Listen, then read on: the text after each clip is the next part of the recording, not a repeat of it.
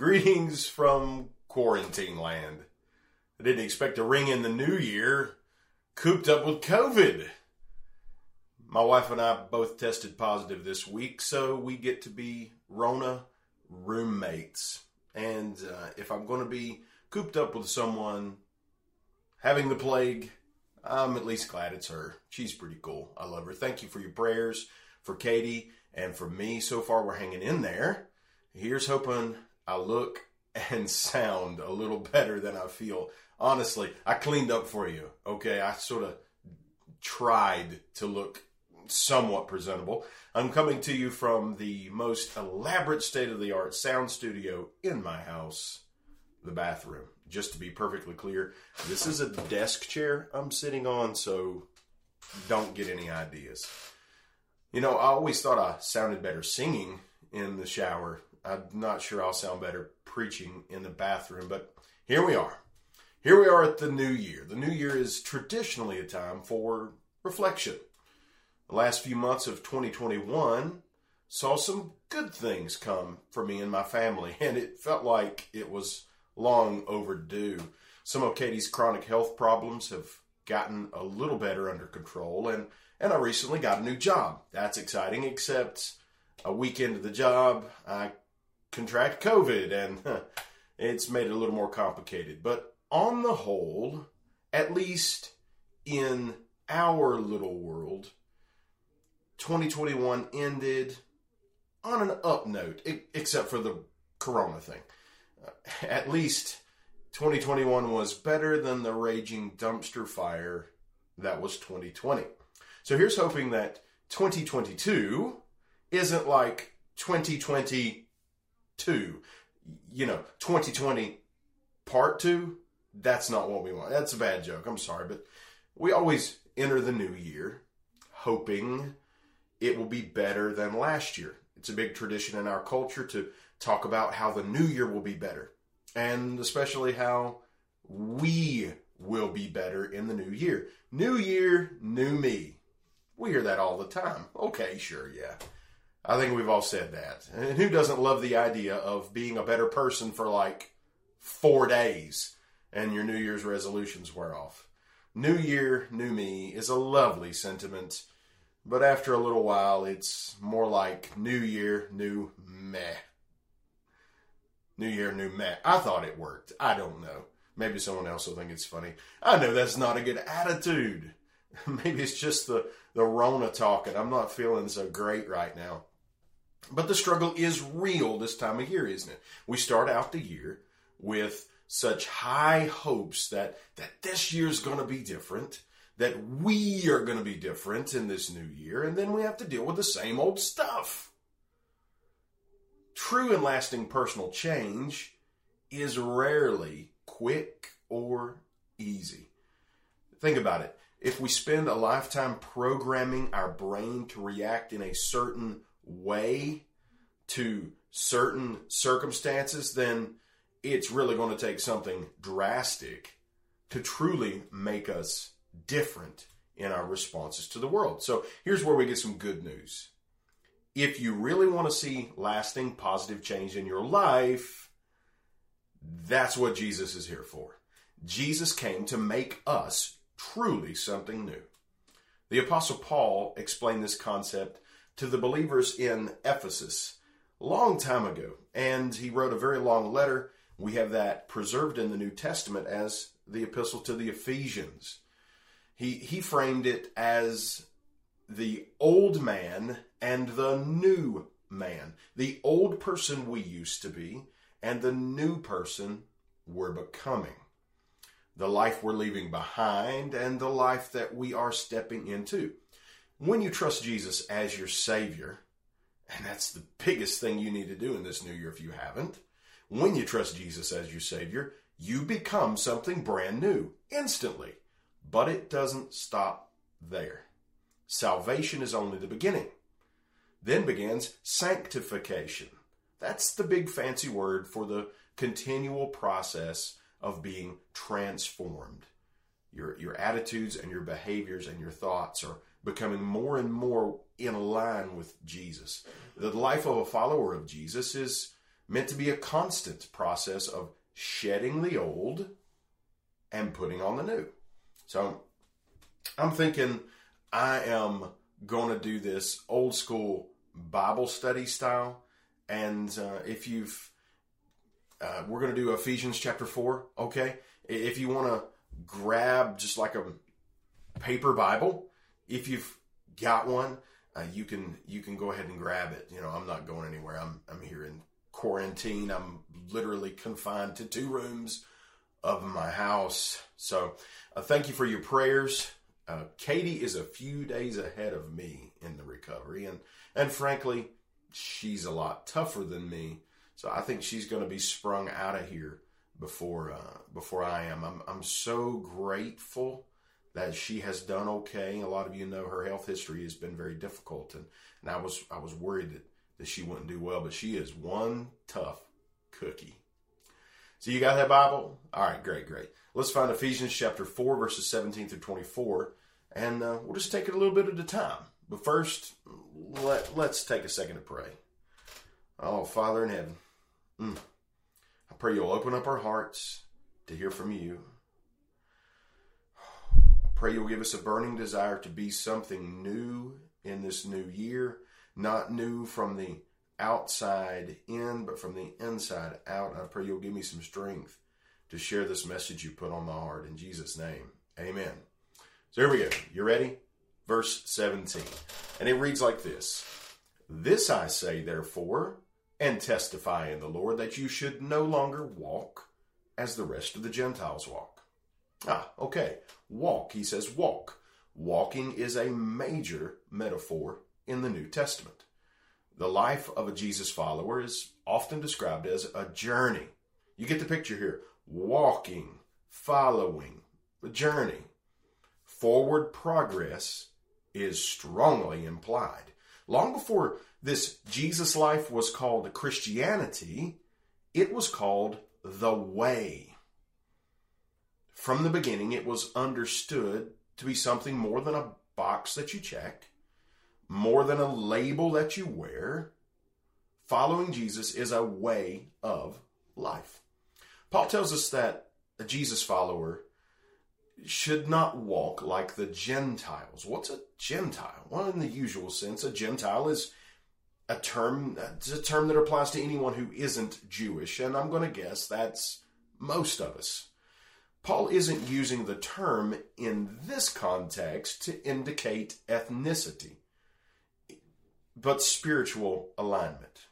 Here in Ephesians 4, a Gentile is a person who doesn't claim to be a follower of Jesus. In other words, an unbeliever or someone who's not a Christian, someone who doesn't say they're a Christian, not making any spiritual claims along those lines.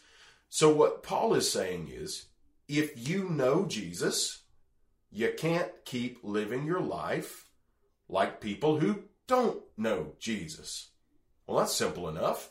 Jesus followers should live like they're following Jesus, following his example. Live like they know him. A saved person shouldn't live like a lost person. And if you're a believer, your life should be noticeably different than people who aren't. And unfortunately, we don't always live up to that. Sorry to say, that includes me. Pretty much all of my biggest regrets in life have been from times when my walk was more of a stumble. Man, there's some things I wish I could go back and change, but life doesn't work that way, does it? Paul told the Ephesian believers they should no longer walk like people who don't know Jesus. No longer. That implies that they were saved, but their walk wasn't always matching their profession. And it was time for them to choose to walk differently. They needed to live their life differently. We can't change the past, but we do have the power to change the future. This is your encouragement for today. Every time you choose to live for Jesus, instead of going along with the ways of the world, it changes your future. At least a little. And enough good decisions, even if they're small, adds up to big change, lasting change. Paul elaborates a bit more in the verses that follow, so we'll pick up in the middle of verse 17. He says, "You should no longer walk as the rest of the Gentiles walk, in the futility of their mind, having their understanding darkened, being alienated from the life of God because of the ignorance that is in them, because of the blindness of their heart, who being past feeling have given themselves over to lewdness, to work all uncleanness with greediness." Oh man, Paul, he doesn't sugarcoat anything, does he? He says that if you're trying to navigate your way through life without Jesus, you do so in futility of mind with understanding darkened. Gotta love Paul. He has zero chill. If he lived in 2022, he would be canceled in a second. We live in heartbreaking times, don't we? People chase after things that only bring them physical, mental, and spiritual pain. They pursue lifestyles that are ultimately destructive. But if you name it for what it is, you get canceled. People don't like the idea of any desire being called sinful. Their assumption, of course, is that if it is a desire that they have, it must be a good thing, and that being able to pursue that desire equals freedom. It just doesn't work that way. Some desires have a way of taking over. When you pursue the kind of desires that God warns us against, be sure that they will slowly take control. Maybe you start out in control, but eventually you become the one that is being controlled. And once you go so far down that road, it's hard to ever go back. We get a reminder of this every new year, don't we? We all have habits we would like to break. I don't know if you make official New Year's resolutions, but most of us start out the new year hoping for something better, hoping to break some habits, make some new habits. And most of our New Year's resolutions don't make it halfway through January. Why is that? It's because once we've behaved a certain way for so long, it's really hard to change it, even if we desperately want change. You see, that desire that we have been indulging for so long hijacks our life in a way that it's very difficult to wrestle back the control. But so long as we want to change, there's hope. The Lord can set you free from anything if you cry out to Him. It may take some time, but He can bring that change. The bigger problem comes when you don't want to change, when it doesn't bother your conscience any longer to do things that the Lord says are going to hurt you, that are bad or wrong. And, He doesn't call things sinful just because He's up in heaven and He's this stuffy old guy. He doesn't want anyone to have any fun. No, the Lord tells us to avoid certain behaviors because they will be destructive and harmful to us, physically, mentally, spiritually. And the proof is right there. Look around our society. Self-harm is rampant, and it's not always just things like cutting or drug abuse. It's everywhere. Paul says you can get so far down that road of indulging something that's bad for you that you can go beyond feeling, that you're no longer able to fight the destructive behavior, but revel in it and celebrate it. We're seeing what happens when a whole culture rejects the truth so long that they cannot even tolerate the slightest mention of the truth. People poison their own cup. And if anybody tries to warn them, they accuse them of being a hater, being evil. I know it's discouraging. I know if you're a believer trying to do the right thing in this world, you just really want to get through to people. And unfortunately, it probably won't do that much good to argue with a blind person that something doesn't look right. And it probably won't work too well to tell a person who is numb that something doesn't feel right. Mark Twain once said, "It's easier to fool people than to convince them they've been fooled. But here's what you can do. Live your life for Jesus. Pray that the light of the Lord will break through the darkness that keeps people blind and numb. Don't give up on talking to the people you care about. Just understand that you and your logic, you're not going to be able to break through that. But the Holy Spirit can. Rely on the Holy Spirit to help you when you're witnessing to people, when you're trying to point people away from destruction. So, hey, let's finish out the text here. And let's remember, there's only one person on the planet whose behavior we can control, and that's difficult enough. And that person is ourselves. So right now, let's get back down. Let's not just concentrate on someone else who needs to change. No. Jesus said, don't worry so much about the speck that's in your brother's eye. You need to worry about the beam that's in your own eye. So let's get to verse 20 here. But you have not so learned Christ, he says. If indeed you have heard him and been taught by him, as the truth in Jesus is in Jesus, that you put off concerning your former conduct, the old man which grows corrupt according to deceitful lusts, and be renewed in the spirit of your mind, and that you put on the new man which was created according to God in true righteousness and holiness. If we have heard Jesus, if his truth is in us, then it should show. We should be changing. The old nature should become something new. Does it mean we'll instantly be stripped of all our bad habits? I wish. You wish. The people who live with you in your house wish that all your bad habits would go away as soon as you surrender to Jesus. But no, it's more of a process. It's a process of taking off and putting on, taking off the old, putting on the new. Paul uses really interesting imagery here. He says, take off the old man and put on the new man. There's a certain way of looking at that. It almost sounds like you're putting on a new set of skin, and that sounds kind of creepy. But there's a subset of people for whom the concept of changing skin isn't so creepy. And these people are video gamers.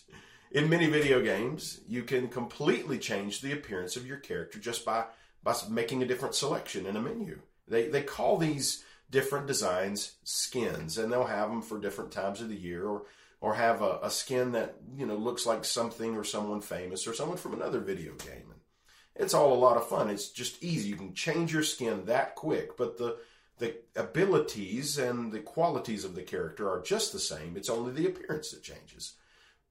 Is that what Paul's talking about here? Is he talking about changing the outside appearance in hopes that someone will think we're different? Well, people sometimes assume that's what this Jesus stuff is about. Getting your life cleaned up, getting yourself some religion so you can appear respectable.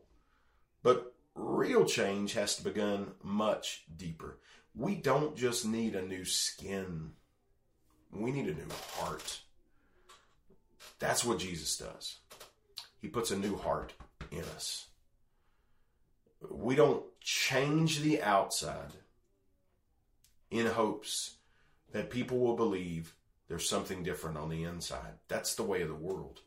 The way of Jesus is when he works in your heart, and the inside heart change begins to show on the outside. Maybe the reason our New Year's resolutions so often falter is because we usually try to work from the outside in. Real and lasting change more often happens from the inside out. You've got to have not only the outward behavior change, but the motivation that comes from within that is bigger than ourselves. Verse 24 says, the new person we're meant to be isn't just the result of our own effort.